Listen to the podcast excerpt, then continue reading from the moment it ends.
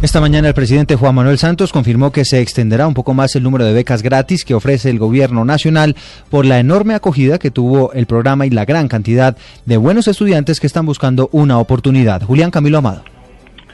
Eduardo, buenas tardes. Pues mire, durante el evento de entrega de premios a los mejores bachilleres del país, el presidente Juan Manuel Santos señaló que ya se entregaron completamente las 10.000 becas destinadas para este año, las becas eh, que fueron eh, dadas a los mejores estudiantes de, las pruebas Saber 11 y que este año la beca número 10.000 le correspondió a una niña de Mates Bolívar. Acto seguido el presidente señaló que se está eh, analizando y se está tratando de ampliar este programa del gobierno enfocado a la educación superior y entregar alrededor de de 50 a 60 cupos más este año. Para los otros años pues eh, se haría un aumento más grande, pero por lo menos 50 años 50 cupos para los niños que este año presentaron las pruebas Saber 11.